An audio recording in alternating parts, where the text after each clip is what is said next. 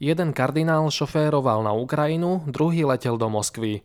Počúvate týždenný súhrn denia v kresťanskom svete od redaktora Sveta kresťanstva Pavla Rábaru. Podcastovo tohto týždňovú Vatikánsku sedmu pre vás už tradične pripravil redaktor Pavol Hudák. Príjemné počúvanie. Možno je to až príliš silné porovnanie, ale tá zhoda okolností sa nedá obísť. V období, keď sme si pripomenuli slávnosť svätých apoštolov Petra a Pavla, sa dvaja kardináli vybrali z Ríma na dve odlišné misie, ktoré spája hrozná vojna. Pápežský almužník kardinál Konrad Krajevský absolvuje tieto dni svoju šiestu cestu na Ukrajinu. Pri jednej z predchádzajúcich návštev sa dokonca dostal pod paľbu. Poľský kardinál priniesol do Chersonu humanitárnu pomoc najmä pre ľudí postihnutých záplavami v dôsledku zničenia Kachovskej priehrady. Kardinál prišiel do zničeného mesta s dodávkou plnou potravín a liekov. Rím opustil minulý štvrtok a prešiel viac ako 3000 kilometrov, pričom aj sám šoferoval.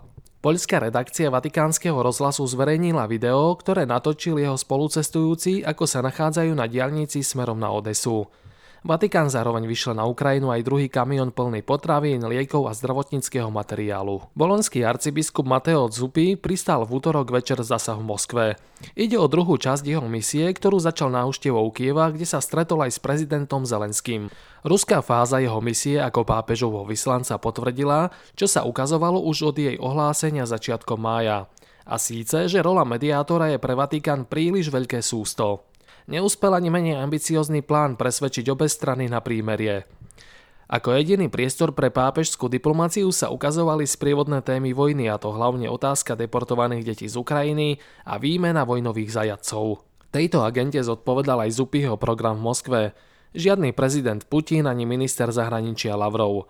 Bolonský arcibiskup mal stretnutie s komisárkou pre deti Mariou Lvovovou Belovovou, na ktorú je vydaný medzinárodný zatýkač a hovoril tiež so zahranično-politickým poradcom Putina Juriom Ušakovom aj o detských utečencoch. Podarilo sa však prijatiu patriarchu Kirila, ktorého pápež František nazval v Lani Putinovým ministrantom. Následne moskovský patriarcha zrušil plánované stretnutie slavou katolíckej cirkvi. To je však minulosť.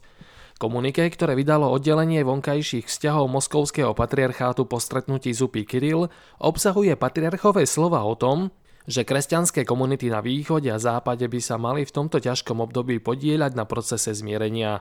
Putinov spojenec Kiril použil aj slova o hroznom konflikte. Podľa neho využijú všetky prostriedky, aby sa čo najskôr skončil, aby bolo čo najmenej obetí. Nechajme však diplomatickú retoriku bokom. Podstatnejšie však je, že v kláštore svätého Daniela hovorili obe delegácie podľa komunika aj o riešení humanitárnych problémov. Na teraz sa javí, že práve otázka ukrajinských detí bude meradlom úspechu pápežskej misie.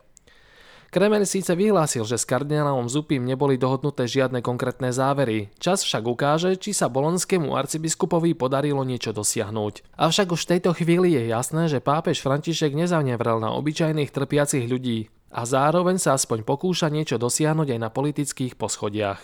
Veď aj svätý Peter a Pavol mali agenty v úvodzovkách rozdelené. Prvý bol hlavne pre Židov, druhý ohlasoval najmä pohanom. Kiež by boli podobne úspešní aj tí súčasní apoštoli. Vypočujte si v skratke aj ďalšie udalosti. Katolícku církev v Nemecku v Lane opustilo viac ako pol milióna veriacich. Je to výrazne viac ľudí oproti roku 2021, keď ich cirkvi odišlo vyše 359 tisíc. Svetá stolica pripravuje aktualizované pokyny pre všetky miestne cirkvy vo veci ochrany maloletých. Dokument Pápežskej komisie pre ochranu maloletých doplňa výsledky začatých konzultácií. Uplynulý víkend zasadala v Nemnici synoda Evangelickej cirkvi Augsburského vyznania na Slovensku. Priebeh a uznesenie zákonodárneho a najvyššieho orgánu Evangelickej cirkvi Augsburského vyznania si môžete pozrieť na odkaze, ktorý je uverejnený v našom newsletteri. Polícia zasahovala v sídle kolínskej arcidiecezy. Dôvodom razie je podozrenie z krivej výpovede kolínskeho arcibiskupa Rainiera Maria Volkyho v prípade pedofilného škandálu. Pápež František ubezpečil o svojich modlitbách rodinu 40 rokov nezvestnej Emanuely Orlandiovej. Jej brat Pietro pápežové slova označil za znamenie, že Vatikán sa prípadom zmiznutej Emanuely vážne zaoberá. Vo Vatikáne zasadala 9-členná rada kardinálov, účastný bol aj pápež František. V Nemecku sa konali prvé služby Božie vytvorené a vedené umelou inteligenciou. Približne 300 ľudí sa v nemeckom meste Furt zapojilo do experimentálneho 45-minútového projektu. A pozrieme sa aj na to, o čom píšu vatikanisti. Sandro Magister zverejnil talianský preklad rozhovoru slavou Ukrajinskej grécko-katolíckej cirkvi vyšším arcibiskupom Sviatoslavom Ševčukom, ktorý vyšiel pôvodne pre ukrajinskú agentúru Glaukom. Arcibiskup Ševčuk v ňom priamo kritizuje pápeža Františka za prístup k vojne na Ukrajine. Označuje ho za jeho chybu. Preto nás bolí, keď Ukrajina nerozumie pápežovi a bolí nás, keď možno pápež úplne nerozumie situácii na Ukrajine, tvrdí líder ukrajinských grécko-katolíkov. Podľa vatikanistu Magistera doteraz ešte nikto z cirkevnej hierarchie nehovoril s takou otvorenosťou a analytickou hĺbkou pri posudzovaní františkových krokov týkajúcich sa vojny na Ukrajine ale práve to Ševčuk robí a to v duchu v bratskej nápravy Petrovho nástupcu.